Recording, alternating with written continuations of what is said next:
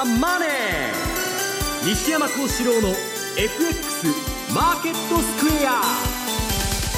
こんにちは西山幸四郎と。こんにちはマネースクエアジャパン比嘉宏と。皆さんこんにちはアシスタントの大里清です。えここからの時間はザ・マネー西山幸四郎の FX マーケットスクエアをお送りしていきます。えそして本日はユーストリームでも番組お楽しみいただけるようになっております。ユーストリームの視聴方法についてはえぜひ番組のホームページの方からご覧いただければと思いますさあ西山さん、まずは株価の動きなんですけれども、はい、日経平均株価反発です、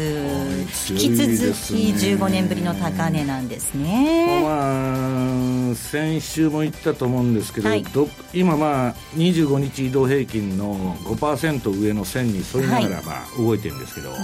まあ、どっかで10%ぐらいまでいってもおかしくないなと。でまあ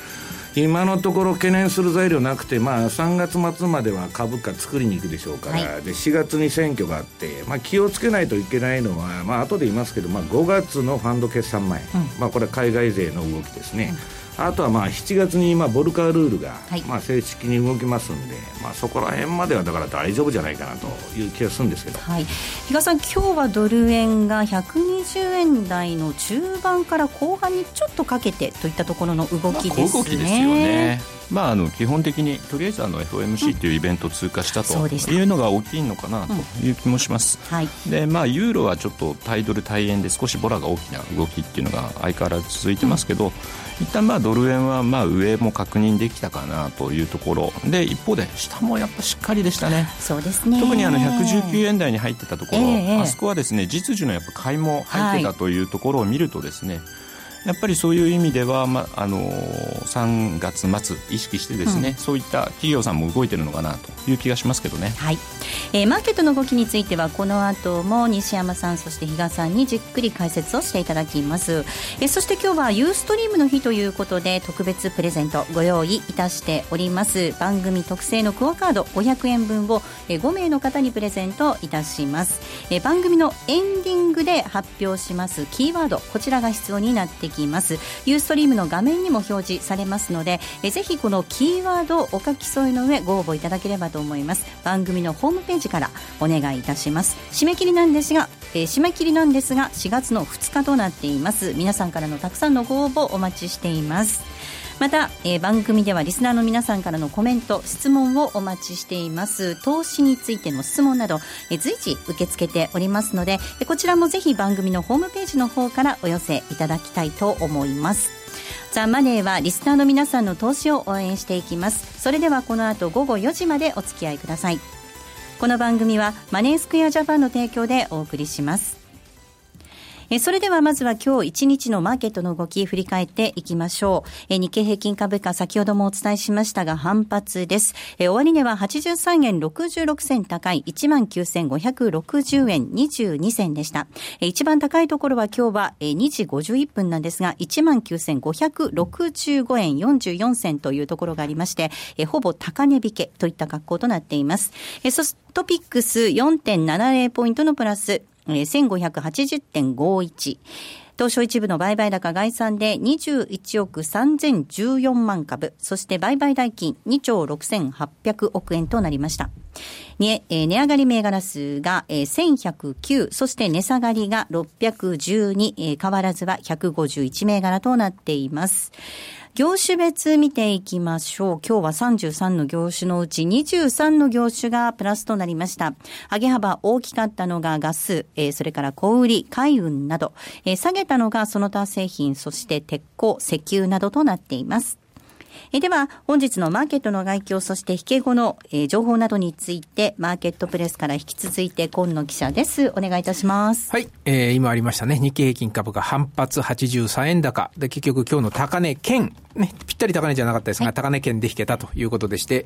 ここのところやっぱり引けにかけての動き、いや、かなりね、えー、強い動きでして、昨日もそうだったですが、結局引けにかけて昨日も下げ幅縮めて引けておりましたし、最近だと上げ幅広げたり、下げ幅縮めたり、やっぱ引けに結構買われる動き、はい、結構目立ちますよね。まあ、空売りの買い戻しだった部分というのもあるのかもしれませんが、やはり5番に入って外国人の先物買いなどがさらに増えるという傾向も、まあ、両方あるのかもしれませんよね。で、今日もご多分に漏れずと言いますか、週末ではありましたが、あ高値圏で引けたということでして、先ほどもありましたが、やはり2000年の4月14日以来、約15年ぶりの高値水準、2日ぶりに、えー、更新したということですかね。はい、えー、で、えー、来週の 失礼、26日に権利付き最終売買日を控えております。まあ、これを取ろうという動きも一部あったかもしれないということで、結果として、えー、代金が2兆6800億円規模。まあ、昨日ほどではないですけどね。まあ、最近2兆4000億円ぐらいが結構ね、通常だったと思いますから、それから見ると、まあ、多少多めだったと、1割ぐらい多かったということも言えるのかもしれませんね。で、あとは、週間で、えー、結局1週間通しますと、先週の終値と比べると305円高、日経平均ね、また1週間で300円今日上げたということでして、今度も毎週言ってますが、この時間、週足、ローソク足の週足はこれで9週連続陽線。ということになりました。今週でね。えー、どこまで行くんでしょうかということですよね。はい。えー、大体これ5、5連、5要連ね、5本つ、続くと非常に強いというシグナルともよく言われますけど、はい、9本目まで来ましたんでね。はい、来週どうなる来週10本目いけますかどうかというところでしょうかね。とは引け後の開示情報で、まずは、あ日本通運9062、これが自己株の償却ですね。え、新しく買うんじゃなくて持ってるやつを償却するという話でしてえ、発行済み株式総数の2約2.3%、2429万株余りを3月31日に償却しますという発表を行っております。あとは久保田6326、はい、これも同じく償却、ボリュームはあまり多くないないですけどね、0.3%、発行済みの0.3%、400万株、これも3月31日に焼却しますという発表が行われました。あとは業績修正ですと、日本ソーダ。4041が今3月期、まもなく終わります期の業績を修正しました。売上高、従来1490億、これを1500億に修正。だから10億円ですね、えー、情報修正。営業利益は70億を73億、3億円情報修正。えー、ただ、あ営業利益あ、経常利益ですと131億から135億、こちらは14億円。ちょっと増額幅が広がってます。逆に、純利益は106億から102億。こちらは2億円の下方修正ということで、ちょっとデコボコありますけどね。はい、円安の修正、円安の進行及び持ち分法適用会社の業績が好調に推移していることで、売上営業利益、経常利益が、あ上振れ。えー、逆に価格セグメントで減損損失17億6千万を計上することで、えー、純利益は下振れという内容ですね。はい、あと、期末配当、はい、えー、従来8円と計画していたものを今回10円、だから2円の増配ということになりますね。前期と比べても2円の増配、これも合わせて発表しました。はい。えー、終値確認しておきます。まずは日本通分9062です。今日は1円安の675円となりました。そして久保田、えー、6326です。こちらは5円高の1946円で大引けです。4041日本ソーダ、えー、723円終値です。おえー、2円のプラススとなっていました。河野さんありがとうございました。失礼しました。えでは続いて、為替市場の動きです。まずは、主な通貨のレートを確認しておきます。えドル円ですが、この時間120円の6570です。えそして、ユーロ円128円の9603。えー、ユーロドルですが、1.68、1.068992となっています。えそれでは、マネースクエアジャパンチーフアナリスト、西田明宏さんにお話を伺っていきます。西田さん。はい。よろしくお願いいたします。はい、よろしくお願いします。さあ、大注目でしたイベントなんの、M えー、FOMC なんですが、通過しました。はい。イエレンさんの会見と含めてどんなふうにご覧になりましたか、うん、そうですね。まあ、一番注目していた、その忍耐強く、patient っていう言葉が、まあ、削除されたことで、はい、まあ、一応その6月の利上げにも道を開いたといいますかですね、可能性を残したと、えー、いうことだったんですけれども、うん、えー、ただその忍耐強くの代わりに使った言葉が、えー、一段の雇用の改善を確認して、かつインフレが2%に向かうというふうに、まあ、合理的に確信を持てたときに利上げをするということで、はい、まあこれフォワード、新しいフォワードガイダンスになったわけなんですけれども、まあそうなってくると、やはりかなりこう、まだ材料が必要なのかなということで、FRB、FOMC が、えー、利上げを始めるにはやはりかなり慎重だろうなと。いうことなんで、まあ、可能性としては6月あるんですけれども、はい、まあ、6月より9月で、場合によっては、その9月でもインフレがこう目標に向かっていくというふうに自信持てなければ見送りなっていうような見送りかもしれないっていうような、うん、まあ、そういう見方で、まあ、かなりドルは売られたということだと思うんですね。はい、でまあ、ただその、えー金融政策の方向性としての、まあ、アメリカはそうは言ってもやっぱりどっかで利上げしますよということだろうと思いますので、うん、まあ、ドルが下がったところでは、まあ、おしめで買っとこうかというような動きも出たんだろうなというところだと思いますね。うん、はい。まあ、大きなそのドル高という流れ、方向感は変わらないものの、はい、一瞬本当に調整ということでは、ちょっとヒヤッとする場面もなきにしもあらずでしたかね。うそうですねで、またこれからもですね、結局経済指標をこう丹念に確認していくということになると思うんですけれども、はいえー、まあ、実はここもと発表されてきた経済指標ってかなり 悪いものが多いんですよね。で、ね、まあ一応その1月とか2月は、その、かなり広い範囲で寒波が襲ったということで、まあ、経済活動が少しこう悪影響を受けてたということがあると思うんですだから、えーまあ、3月分ですよね、3月の経済統計、はい、まあ、これがこれから4月に入ってこう発表されてくる中で、まあ、あの1、2月に比べてこうきれいにこうリリカバーするようなで、経済がやはり好調であるということが、まあ、確認できるまではですね、うん、なかなか安心できないのかなと、でそういうのが確認できてくると、えーまあ、あのまた利上げをするというような観測が強まってくるんだろうと思いますんで、まあ、そこで、えーまあ、ドルが、えー、また今度上値を追うようなですね展開になっていくのかもしれませんけれども、それまではまだしばらく時間がかかるということで、まあ、我々自体がですねこう忍耐強くと、マーケットを見てる方が。そうですね、うん、経済指標を待たなきゃいけないのかなという感じだと思いますね、はい、まあ、一方で、今週は日銀の金融政策決定会合もあったわけなんですが、まあ、こちらは想定通りといった内容だったんでしょうか？えー、そうですね、えーまあ、もともとその黒田さんはずっと、うん、えー目標を達成するために必要であれば、あ調整を行うということで、追加緩和の可能性は、えー、常に残しているわけなんですけれども、はい、ただ現状、その思った通りに動いているので、うん、今は必要ないと、うん、まあ、このスタンスはもうずっと変わってないですよね。ですから、まあ、あのちょっと追加緩和で円を売るっていうような動きっていうのはすぐには出てこないきにくいんだろうと思いますね、はい、そうなりましたあれですね、やっぱりその物価動向というのは、注視しておくべきなんでしょうね。うん、まあ、やはり一つ大きな鍵でしょうね。うん、で、えっ、ー、と、まあ、原油価格なんかも、ちょっと下げ止まったかなと思ったら、また少し下がり始めたりしてるんで、はいね、えー、そのエネルギー価格の下落っていうのが、やはり一番からストレートに現れてくるのは、やっぱり消費者物価のところだと思いますから、うん、まあ、ここがその原油の影響で下がり続けるようであれば、やっぱりその金融政策に影響が出てくるということだと思いますよね、うん、あのドル高を受けたアメリカのその物価動向なんていうのは、どんなふうにご覧になってますか？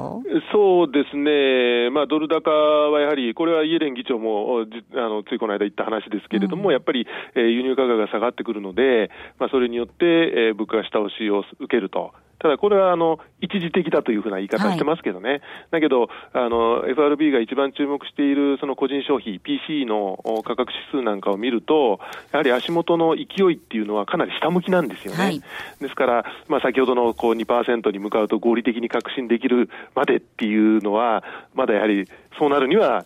材料が相当必要だし、うん、物価が少なくとも、下向きではなくて、鈍化方向ではなくて、やっぱり加速する方向に、少しでも動き出さないと動きにくいんだろうなという感じだと思いますね。さあ、その他注目点、来週の予定など何かあればお願いいたします。そうですね。まあ、物価という面では来週、あの、日本、アメリカ、イギリスで消費者物価指数が出てきます。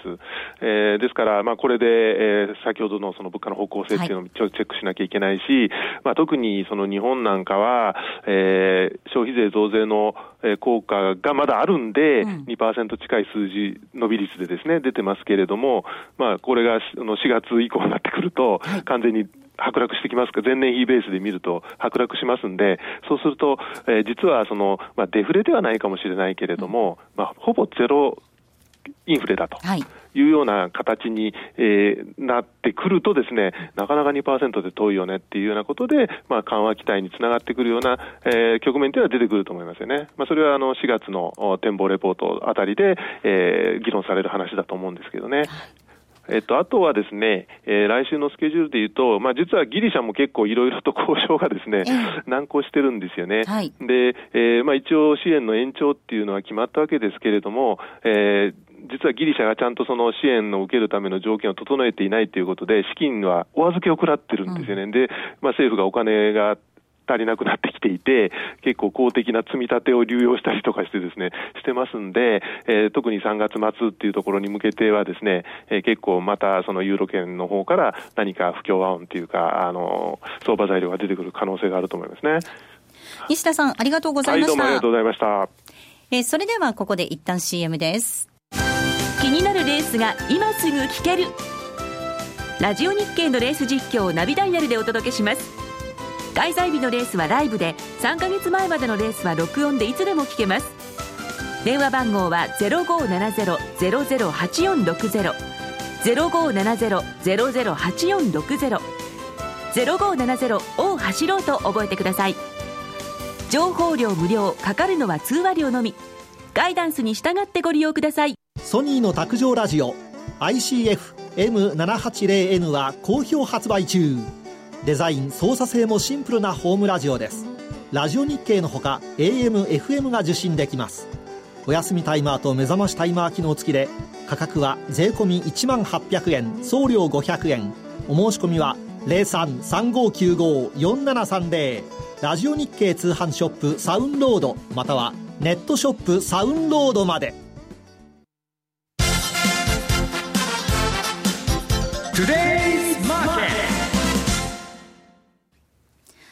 では、このコーナーでは西山さんに足元の相場について解説をしていただきましょう。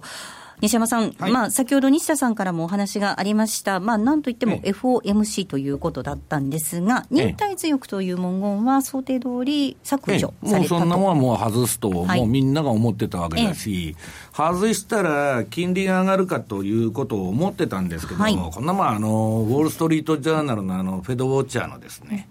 えー、ヒルゼンラースでしたっけ、もうあのイエレンバランス取って、ハト派的なことを言うつって前もってやってますんで、まあ予想通りで、で、少なくとももう私の周りのファンドでフォワードガイダンスなんて言っとるところは一つもないんですね。こんな終わっとるわけです、もう。あの、スタンレー・フィッシャーが、はい、あの、まあ、影の FRB 議長と言われて、彼が就任したとこからもう、もともとフォワードガイダンスはやめろと、うん、FRB に正しく経済予測なんかできるわけないんだと、うん、私はその考え方正しいと思いますけど、だから常にデータを見ながら微調整しとくというようなやり方に今切り替わってるわけですね。だから基本的に一言で言っちゃうと、今度の FOMC もイエレンはデータ次第ですと。いうこと以外は何も言ってないわけです。だから、まあ、あの、市場っていうのはそのデータを見ながらやるんですけど、ただ、あの、経済見通しを、あの、政策金利の見通しとか、みんなあの、下げてきましたんで、ね、それで利上げが後ずれするんじゃないかということでですね、まあ、株式市場喜びまして、うん、で、まあ、比嘉さんともいつでも言ってるんですけど、イエレン出てくる日は必ず株高いんですよ。もう、だからその通りの動きで、それではしゃいでやって、また今反省してると。で、まあ、18日の移動平均挟んでですね、えー、上下振ってるだけの相場ということですね。うん、はい。比嘉さん、あの、西山さんが以前からバブルの守護神イエレンなんていう話もね、はい、ありましたけれども、うん、今回もでしたね。ですね。ただですね、うん、私は多少市場とコミュニケーションを取っていった方がいいかなとい。うふうに考えている口でして、はい、まあだから先ほど西山さんがおっしゃってた予断を与えるべきではないという、そのフィッシャーの考え方が FRB 内にも浸透はしてきてるんだろうなというのもわかるんですが、さりとでこれだけですね、まあ、また9月、10月とかですね、はい、いろいろまだあの見方って分かれてるわけですよ、うん、私もだからまだ6月説も捨ててないですし、うんうん。ええ、そういう意味ではですね、もう少しですね、ちょっとやっぱ市場と、えー、対話することでですね、えー、事前に織り込ませるっていうのもですね、うん、一つじゃないかなというふうには思うんですけどね、そうすることで、まあ、利上げしましたといった時のですね、うん、まあ、あの、クッションにもなるんじゃないかなというふうには思ってますけどね。はい、ね。まあ、細かくデータを見ながらっていうことになっていくんでしょうが、うん、織り込ます作業はですね、あの、連銀の総裁にみんな喋らすんですよ。えー、あバランス取って、ね、そっちのでやってんだと思います、ね、いろんな意見がね、ちょこちょこ出てきますもんね。えー、うまく使ってですね。うん、でも、あの、結局あとは時期と幅でだけですから、はい、どういうふうになるのかっていうのが、今のところまだ誰も見えないんで、まあ、その、急激な利上げなんていうのは今までのパターンみたいにですね、1回利上げしたら5回連続やりますとか、うん、そういうパターンにはまあならないっていうのはみんな思ってるんですけど、うん、まあかといって、まあそれがどいつの時期にどういうパターンでやるのかというのが見えてこないもんですから、まあ、ちょっとその辺は気にしてるんですけど、とりあえず6月まではないということなんですね、はい、でえーと、先ほどお話にありました、その成長率の見通し、引き下げてきたっていうことになりますと、ちょっとこれ、ドル高に対する懸念っていうのも台頭しつつある感じですね、まあ、イエレンがですねあの会見で言ってますんで、はい、その私は笑っちゃったんですけど、これ何言ってんだと。要するに、ドルや、えー、ドル高でですね、うんえー、輸出企業の、まあ、伸びが鈍化してると、はい、これは当たり前ですね。そうなりますね。で、ドル安で今度は、えー、あ、あの、ドル高で、えー、輸入物価が下がってると。はい、で、これに、これでインフレ率を押し上げてんだと。押し下げているあ、押し下げてる一時的にね、えー、はい。何が言いたいんだと。ドル高にはいい面と悪い面があってですね。で、か、彼女は結局物価の番人ですから、その物価に与えるドルの影響をおそらく言いたかったらしいんですけど、そんなもんですね、ドル安になってですよ、コストプッシュインフレになって、物価上がったって、それってスタグフレーションですから、何の意味もないじゃないかと。で、その後ファンドでミーティングしてですね、あら、暇だから行ったんじゃないかと。いう話になりましてですね、まあ大した意味はないだろうと。で、為替の牽制に関しては、まあ来月にアメリカから為替報告書が出るんですけど、財務長官のルーの方の、まあ、動向をみんな気にしてるわけですね。もうイエレンが何言うとですね、あんま関係ないなということなんですね。はい。比嘉さん、これ、暇だから言った、それはまあないと思いますけど、まあ、なんか言わなくちゃいけないっていうのもありますからね。多分彼女なりのリップサービスだったのかなという感じはしますけど、まあ、それを。結局何が言いたいんですかという結論はないんです、そうなんですね。今回、それ以外の部分に関しても、やっぱり6月、6月に、あ、4月は利上げない。だからといって6月に利上げするとは限らないとかですね。なんか、なんかちょっとそこら辺がね、あの、曖昧になってたかなという感じはしましたよね。市場に予断を与えないんですから、言ってることに意味がないんです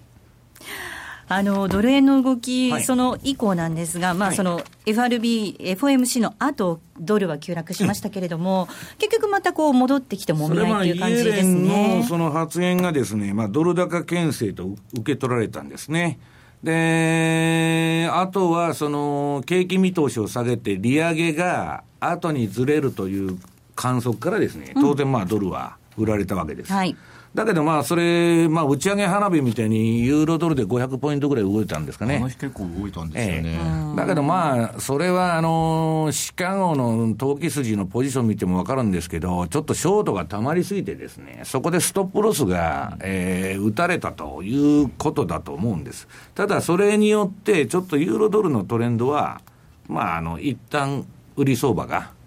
まあ、休憩しとるような感じになってるわけですけど、うん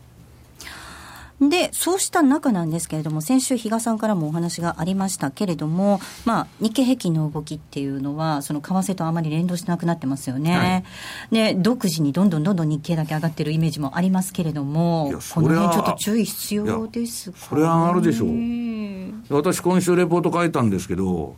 今の相場というのはですね、あの、もう本当、ケインズもびっくりなんですけど、まあ、中央銀行が直接市場に手手を入れてるわけですね。うんで、要するに、えー、胴元が買っとるんだという相場になってるんですね。はい、だからな、何が言いたいかというと、まあ、国家の意を受けた中央銀行が国債買うと。まあ、国債っていうのは国が発行してるんですけど、それを自分で買えと。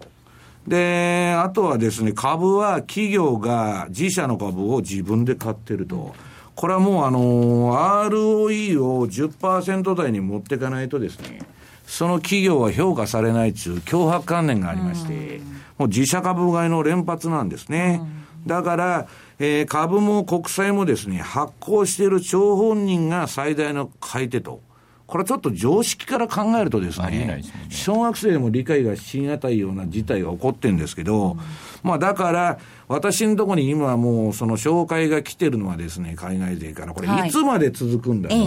いう話ばっかりなんですよね。だからその手を入れて、えー、金をそれはまあ、あの入れたりですね、自社株買い出したらそれは株は上がるんだけど、うん、それが賞味期限はいつですかっていう話ばっかりなんですよ、今。うんど、ど、どんなふうに考えておかないといけないですか？とりあえずですね、あのー、これまあ先ほど言いましたように選挙も絡んでますんで、まあ4月まではうんぬんいって、で、5月がですね、あのー、ファンドの半期決算なんですね。ここは一つ気をつけないといけない。で、あのー、いよいよボルカールールが7月から正式に稼働しますんで、はい、で、まあ、先ほど比嘉さんとも喋ってたんですけど、ええ、まあ、それなりにもう、あの、猶予期間ですから、今。あの、準備はできてるということもあるんですけど、まあ、ぎ、なんかあの、投機筋のポジションいろんな商品で見てると、ギリギリまで、まあ、原油とかもまだ相当経ってますし、まあ、そこで波乱が起きてもおかしくないなということでですね。で、まあ、もっと大きな意味では、年末か来年の初めぐらいまでは続くんじゃないということなんですね。だからまあ、あの、そういう意味ではまあ、かなり私も楽観的には見てるんですけど。はい、えここまではトゥレーズマーケットをお送りしました。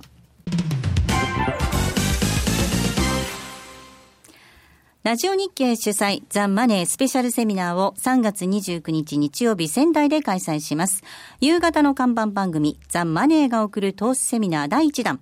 火曜日パーソナリティ桜井英明さんと金曜日パーソナリティ西山幸四郎さんが担当。今後の相場の見方、投資戦略はもちろん、ここでしか聞けないとっておきのお話も。ということで、西山さん、仙台に行かれるということですね。はい。はい、仙台、この前行ったことがあるんですけど、はい、あの、せっかく仙台の皆さんに来ていただくんでですね、はい、もうここでは私がもう実践的に毎日やってる売買手法をですね、まあこれも株も、えー、為替も含めてですね、毎日何やってるんだと。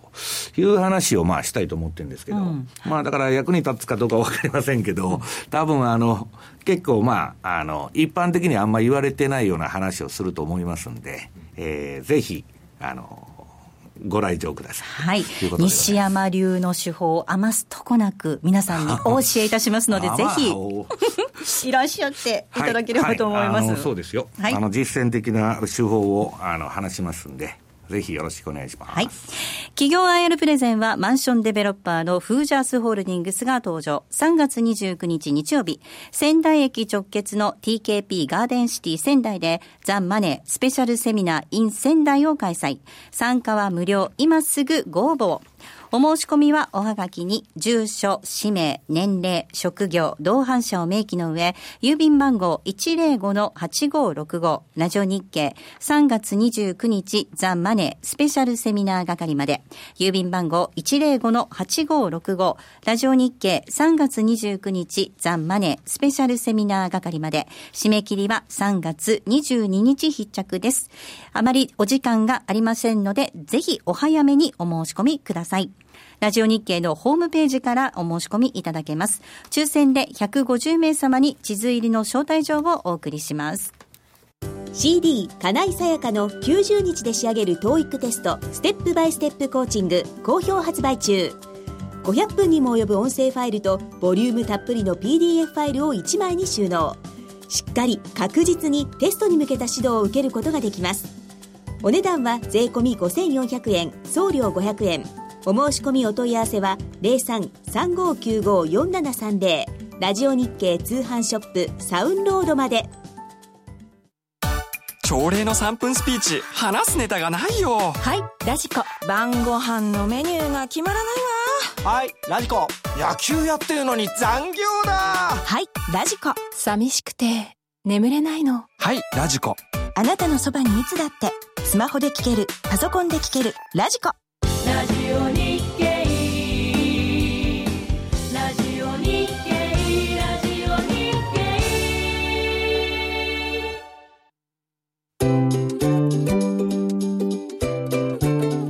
2J トラリピーボックス。トラップリピートトラップリピート。僕の名前はトラリピー。トラップリピートトラップリピート。それを略してトラリピ M2J トラリピボックスです。FX 投資をもっと楽しくトラリピで成果を上げることを目指していきましょう。ということで、え今日もですね、FX 奮闘中武田奈々さんにここからは加わってもらいます。武田さんよろしくお願いいたします。よろしくお願いいたします。さあ、3ヶ月チャレンジしていただいた FX のバーチャルトレード、今回が最終回ということになりますが、本当にあっという間で。であの武田さんは前回、えー、先々週か、えー、ご出演いただいてその後ヨーロッパにちょっと行かれたそうですね。そうですね。2週間ギリシャ、うん、イギリスですかフランスに行ってまいりました、はい、どうですか？あのそのヨーロッパの雰囲気とかって何かこう印象に残ってることとかあります？ですね特にギリシャが印象に残りまして、うん、あのやっぱり観光とオリーブの国っていうのだけあって、うん、ビジネスマンがどこにいるんだろうっていうような 国でした、ね、はい、みんな喫茶店で遊んでる 国会議事堂があるところにの近くに泊まっていたんですけれどもあのやっぱ日本の永田町だったり虎ノ門だと思うんですが、うん、朝でもラッシシュがなくて、いないんですよね、人が。むしろ日本が異常だと思ってるんですから、彼らは。まあそうですね。危機感を感じないですね。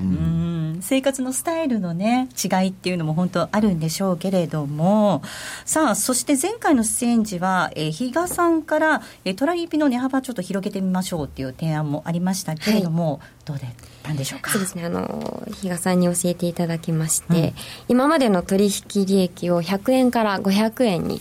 上げまして、注文金額も1000円から2000円に変更して。通貨から2000通貨ですね。失礼しました。1000通貨から2000通貨に変更して取引を行ってみました。あの今週、割と動いてた、先週はそうでもなかったと思うんですけど、今週、割と動いてた成果ですね、だからそのドル円なんかでも結構、約定のあれがばーって出てきてて、でまあ、画面、一番最初の画面を見てもらうと、ですね結構今週はコンスタントに利益、ここの口座反映前損益っていうのがこれから利益になるところなんですけど、うんうん、これしっかりと積み上がってて、昨日でも9000円とかですね、まあコツコツコツコツ貯めてってるなというのが非常に印象的。ただ一方で、9円。これは利益幅100円というところでですね、相変わらず変えてないなという部分もあったんですけどね。でも本当にちゃんと、あの、コツコツと利益が積み上がってるっていう感じですもんね。うん、はい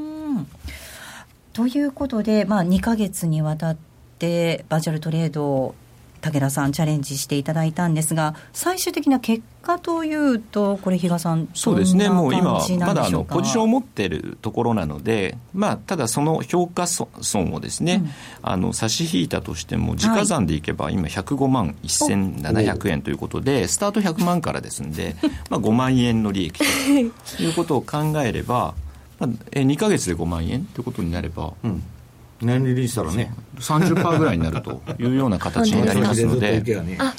まあ、あの本当にこの2か月、結構あの入ったところって、相場がちょうど落ちてきてるところだったので、そういう意味では難しい局面から入ったなという中にあって、ですねまあ、しっかりとですね結果を残してくれて、頼もしい生徒さんだったなっていうのがもう。もうマイナスで終わったらどうしようかと思ってましたずっと。どうですか？動いてない中でねいや本当に。あのー、為替全然動かなくなっちゃったところにやってたんで、うん、これずっと三角持ちでやっとったわけですから、うん、なかなかのもんですよね。あとはだからこれでこれまでバーチャルだったじゃないですか。っていうとあとはまあ実践にっていうところにもなってくれれば嬉しいなとは思うんですけど、うん。うん、どうですか、はい、気持ち的に？ちょっとまた今こうポンドでマイナスを出しているんですけれども、もし自分がバーチャルでなくリアルでトレードするとしたら、ドル円で堅実に取引をしていくんだろうなって思います。そっちの方がいいと思いますね。そうですね。加えて多分でもあとあれですね。より慎重になるでしょうね。本当のリアルのお金を使ってというと自分がそれまでコツコツ貯めてきたもの、まあそれが減るということも当然なってくると。あのより慎重な姿勢っていうのは大事でしょうけど確かにでもずっとリスクマネジメントのお話から入ってきてからもですねずっと維持率もですねえー、っと今日も1492%ってことになると多分これで実質レバレッジ 1. 点何倍でやってるはずなので、えー、そう考えるとそこは常に意識されてきたかなと。取ってるリスクに対するリターンは大きいですよね。うんというところにもなると思うので、まあ、今後、バーチャルに限らず、はい、多分あの実践というところに入るにしてもですね、やはりそのリスクという部分は最初に意識していただきながら、うん、プラス、まあ、自分なりのルール、はい、バーチャルでずっとやり続けたことっていう決めたルールをしっかりとそこでも使うってことですよね、はい、やっぱりそこでまた何らかの欲が出てきたりとかして、うん、あの無茶なトレードにつながったりすると、うんあの大やけどになるということにもなるんでね、はい。まあ、決めたことをずっと守れるかどうかということのあれだと思うんですね、はい、やっぱり始める前は FX ってすごいリスクが高い資産運用方法っていうふうに見て大丈夫かなと思ったんですけれども、うん、ちゃんとトラリピとかでもストップロスでリスク管理ができたりあとセミナーに参加して正しい情報で、あの取引をしていけばちゃんとプラスになるんだなって思いました。そうですね。今回セミナーにもね参加していただいたということもありましたからね なかなか出来の良い生徒さんで、これ、比嘉さん、教えがありましたよね。だからね、もうここで今日が最後かと思うとですね、今日あれなんですよ、番組直前、LINE で津田からも、ええ、あのもう涙ちょちょぎれて、多分今頃正座して聞いてるんじゃないかなと思うんですけどね。ね本当にあの短い間だったんですけれども番組の仲間になっていただいてありがとうございました。あのこれをきっかけにぜひもっともっと FX に興味を持ってい。ただければなと思います、はい、ありがとうございました。ありがとうございました。ここまでは M2J トラリピボックスをお送りしました。この度マネースクエアジャパンは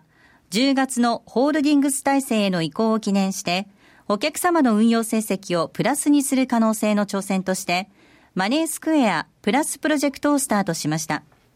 プラス、それはお客様の運用成績をプラスにする可能性への挑戦。プラスにこだわる理由。お客様の資産がプラスになることがマネースクエアの成長につながる。プラスにさらなる可能性をホールディングス体制を礎により広く可能性を模索するというプラスに込められた思いを一つずつ形にしてまいります。プロジェクト第1弾としまして、通貨戦略に新しい可能性をのもと、9月20日より新通貨ペア、トルコリラ円の取り扱いを開始いたします。高金利で価格帯の安さと変動の大きさを併せ持つ新興国ならではのダイナミズムこそが大きな魅力であるトルコリラ。当社にこれまでなかった特徴を持つ通貨ペアであり、当社独自の発注管理機能、トラリピにもマッチしている通貨ペアです。今後のマネースクエアプラスプロジェクトにご期待ください。マネースクエアジャパンが提供する外国為替証拠金取引は、外国為替相場の変動や各国市場金利の変動により損失を被ることがあるほか、その損失は投資金額を上回る恐れがあります。また、トラップリピート違反団は取引の利益を保証するものではありません。取引説明書をはじめ、契約締結前交付書面などの内容を十分にお読みいただき、ご理解の上お取引ください。なお取引に際しては所定の手数料がかかります。金融商品取引業者関東財務局長金賞第2797号。株式会社マネースクエアジャパン。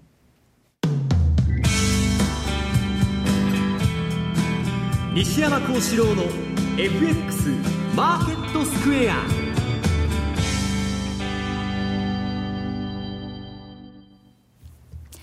さて、このコーナーではマーケットの見方について、西山さんにいろいろな角度で教えていただきます。え本日のテーマですが、原油市場と新興国、かっこブラジル市場の現状ということです。はい。はい、まあ、その前にちょっと、郵送でたたくさんあのチャート持ってきたんですけど、全然紹介しないで忘れちゃったんで、はい、まあ、ちょっと今の為替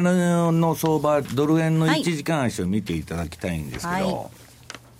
見ていきましょう、えっと、このチャートを見るとですね、はい、まあ、ずっと言ってた、まあ、ドル円の1時間足っていうのは、13時間の移動平均のプラスマイナス0.3のバンド内がノーマルの相場、うんはい、バーンと動くと、えー、プラスマイナス0.6%のバンドまでいくと。はい。で、この雇用統計のあのイエレンの例のドル牽制発言でですね、うん、FOMC ですね。あ、FOMC で、えー、っと、はみ出しちゃったんですね。はい、しましたね。ところが、こういう時っていうのは、我々ファンドでミーティングしてて何言ってんのか分かんないねと。で、買うんですね。これめちゃくちゃ買ったんですね、実はこの日に。うん、で、平均回帰して、まあ移動平均までは戻るだろうと。はい、この13時間のですね。で、まあ、その上のプラス0.3まで戻って、まあ、しばらくそういう流れ上げて力尽きたんですけど、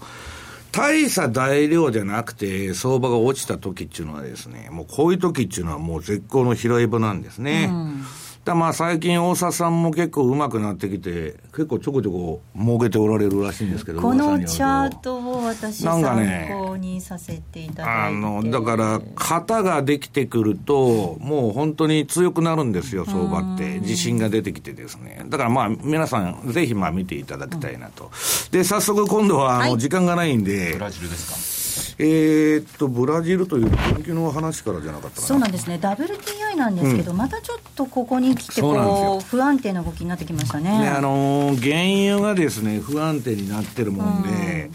えー、今、あのー、今のところ、ジャンク債が全然崩れてはいないんですけど、はい、まあ、ちょっと不穏な話がですね、えー、いろいろ出てきてると。はい、で、まあ、シェールオイル。えこれあのもう中小の、中小っていうか、まああの、コストの高い会社はどんどんダメになって、まあリグがまあ閉鎖、あの、されたりしてるんですけど、うん、まあいいとこはどんどんですね、生産してると。で、原油の供給量って減らないんですね。で、あのー、エクソンモービルのこの前社長が出てきて、うん、今後3年間原油の、まあ、北海ブレントで55ドルだって言ってますんで、うん、まあ、WTI だとその10ドル下ぐらいですから、もう45ドルぐらいでいくだろうと。で、今ですね、これちょっと原油がまた下がると変なことが起き起こりかねないんですけど、何が問題になってるかと、あの、ボルカールールが7月21日に、まあこれで始まるんですね。まあ猶予期間も何も終わってですね、最終適合期間というのは終わりまして、で、ここでですね、まだあの、原油市場に結構ポジションが溜まってるんで、まあなんか起こってもおかしくないなと。で、もうですね、ちょっと原油の関係者に言わせると、あんまりもう上がることはないだろうと、はい、70とか80とかですね、それも最も大きな原因がこのボルカールールなんですね。うん、で、ボルカールールで、そのもう、あのー、投機筋がですね、最低取引をやってたんで、原油っていうのは100ドルとかうんぬんで高値安定してたんですけど、うん、それがですね、もうあの、今、JP モルガンだとか、ゴールドマンサックスっていうのはあの、原油の取引するのに、タンク持ってたんですね。貯蔵の施設を持って、で、あの、シカゴの投機筋じゃなしに、実需の方で、コマーシャルの方でやってたんですけど、それもまあ、あの、規制逃れでやってたんですけど、あの、タンクも全部売っちゃいまして、だからちょっと原油の動き怖いなと。んで、何が怖いかというとですね、アメリカのエネルギーセクターのジャンク債とかレバレッジドローン、これが過去5年の累計で、まあ、1兆ドル規模に達したと。うんだから、あんまりまたここから原油が下がってくるとですね、今ちょっと原油のチャートを出していただきたいんですけど、まあ、また40ドルを割れてきたりするとですね、ちょっとまあ、あの、今の誰も弱気の人がいない相場の中で、ちょっとまあ、それはまあ日本が特にそうなだけですけど、えー、まあちょっと、あの、ことが起きてもおかしくないなと。で、何が問題かといったら、今、ジャンク債市場っていうのはビクともしてないんですよ。うん、まあ、比嘉さんともよく言ってるんですけど。多分これ出せれば、えー、今、HYG のチャートっていうのが、あのビクともしてないんですけどですね、実は流動性がほとんどないんですね。うん、で、なんか起きた場合に、市場のストレスに弱くて、うんで、私が相場人生30年の中でコンコンと言われたのは、流動性のないものは絶対やるなと。うん、で、金融市場で最も恐ろしいリスクって何かっつったら、流動性リスクなんです。自分が売りたい時に買いたい人がしてるのがないと。ええ。これはですね、やっぱ、えー、一つ原油の相場というのは見といた方がいいと。うんいうことですね、はい、でさらになんですけど、こうやって原油マーケットが不安定になってくると、資源国への影響っていうのがまたね、再燃してくると思うんです、はい、でさらにアメリカで利上げっていうのが予想されていく中では、その新興国って、特にブラジル、余波大きく受けますよね、うん、アメリカの影響も最も受けるんですけど、うん、もっと怖いのが、今、中国、金利下げてるからいいんですけど、ええ、中国が変なインフレになって、閉めたら終わりだって言われてるんです。だからまああのブラジルに、ブラジルの話もおっしゃっていいんですか？はい。あの、ブラジル。うん、ブラジルのですね、あのー、今、ボロボロになってるんです。うん、で、今日、レアルのチャートと、ドルレアルのチャートとですね、通貨のチャートと、ボベスパインデックス株ですね、あと、イタウウニバンコ、ウニバンコという銀行の株を持ってきたんですけど、はいまあ、これ、あのー、一番、まあ、ブラジルはですね、あの、今、経済がめちゃくちゃになってて、うん、多分この2年ぐらいダメなんですね。うん、で、2017年ぐらいからは復活すると言われてるんですけど、うん、この悪い2年をどうしのぐかと。で、ブラジルがおかしくなると、すぐスペインに飛びし、飛びするんです。で、ブラジルの対外対外債務のですね、うちの4割ぐらいはスペインの銀行がみんな貸しとるんですね。で、これはことによってはですね、あの、どういうんですか、またユーロ危機みたいなことが、まあ、スペインを、うん、えー、に波及するとですね、起きてきてもおかしくないということなんですね。うん、はい。ちょっとね、危険性がえー、高まっているというか、そういう状況になりつつありますのでね、はい、注意が必要かもしれませんね。はい、ここまでは、西山幸四郎の FX マーケットスクエアでした。気になるレースが今すぐ聞ける。ラジオ日経のレース実況をナビダイヤルでお届けします。開催日のレースはライブで3ヶ月前までのレースは録音でいつでも聞けます。電話番号は0570-008460 0570-008460 0570を走ろうと覚えてください。情報量無料かかるのは通話料のみ。ガイダンスに従ってご利用ください。ソニーの卓上ラジオ ICF-M780N は好評発売中。デザイン操作性もシンプルなホームラジオです。ラジオ日経のほか AM、FM が受信できます。お休みタイマーと目覚ましタイマー機能付きで価格は税込1万800円送料500円。お申し込みは0335954730ラジオ日経通販ショップサウンロードまたはネットショップサウンロードまで。M2JFX 投資戦略このコーナーでは来週に向けて M2J の FX の投資戦略伺っていきます。比嘉さん、お願いいたします。はい。えっと、まあ、今週はですね、ちょっとドル円を取り上げてたんですけど、来週に関してはまたニュージーランドドル円戻そうかなと思ってまして、はい、実は FOMC の数時間後、ニュージーランドのですね、第4四半期の GDP が出てたんですね。で、またこれがですね、前回の、えー、数値よりですね、多分チャート、ニュージーランドのとオーストラリアの、えーと GDP の数字が出ると思うんですけど、そっち見ていただくと、また前回から上がってるんですよ。で、オーストラリア垂れてるんですね。明らかにその辺が出てきてますし、で、今日またスティーブンス、オーストラリアの中銀総裁ですけど、相変わらずその通貨高に対するまたコメントが出てるなと。なんか言っちゃった。いうようなところを聞くにつけですね、はい、やっぱりちょっと、まあ、同じオセアニア通貨でもですね、まあ、あのニュージーランドの方が面白いかなと、うん、でチャートを見ていただいてもですね、まあ、今レンジという感じでですね、まあ綺麗に大体プラスマイナス2シグマで動いてくれるだろうというのが見えますんで、うん、で最近えっと、割とですね、このニュージーランド、1日の値動きもそこそこ出るようになっているので、はい、そういう意味ではですね、まあ、レンジ相場、えー、トラリピとかですね、使いやすい相場になっているのかなというふうに考えると、まあ、えー、来週はまたニュージーに戻そうかなと、そんなふうに考えてますけどね。はい西山さん、ニュージー、どうですか、その GDP の発表もあったわけですけれども。なんかね、クロスも上がりそうで上がらないし、下がりそうで下がらないみたいな、まあ今、一言で言うと、比嘉さんが言ってるレンジ相場なんです、うん、もうその中でこまめに丁寧な相場をやっていくということだと思います。うんいかにね、その一日のうち動いてるところをこう抑えていくかっていうところになってくるんだと思うんですけれども、まあ、金利も高いですしね、いつものことながらですけれども、注目度は高まりますよね。GDP を見る見るにつけまた据え置き、しばらくは据え置き、利下げっていう可能性っていうのは低いんじゃないかなって思いますけどね。うん。うんその辺も、えー、ぜひ考慮していただいて、参考にしていただければと思います。えー、そして来週月曜日にはもっと練られた戦略が M2J で取引されているお客様限定で見ることができますので、えー、ぜひ講座を開設していただいて、レポートを活用していただければと思います。また M2J に講座をお持ちのお客様限定で新しいコンテンツ登場しています。その名も西山幸四郎の戦略ボイスです。ぜひこちらもお楽しみいただければと思います。ここまでは M2 2JFX 投戦略お送りしました。さて、あっという間にお別れの時間近づいてきましたが、こちらをお忘れ、お忘れではじゃおかしいですね。忘れてはいけません。はい、キーワードをお願いいたします。えー、番組継続感謝でございます。はい、えー、キーワードは番組継続感謝でございます。ぜひお書き添えの上、ご応募いただければと思います。ここまでのお相手は、西山幸四郎と、マネースクエアジャパン、比嘉宏と、大里清でした。さようなら。この番組はマネースクエアジャパンの提供でお送りしました。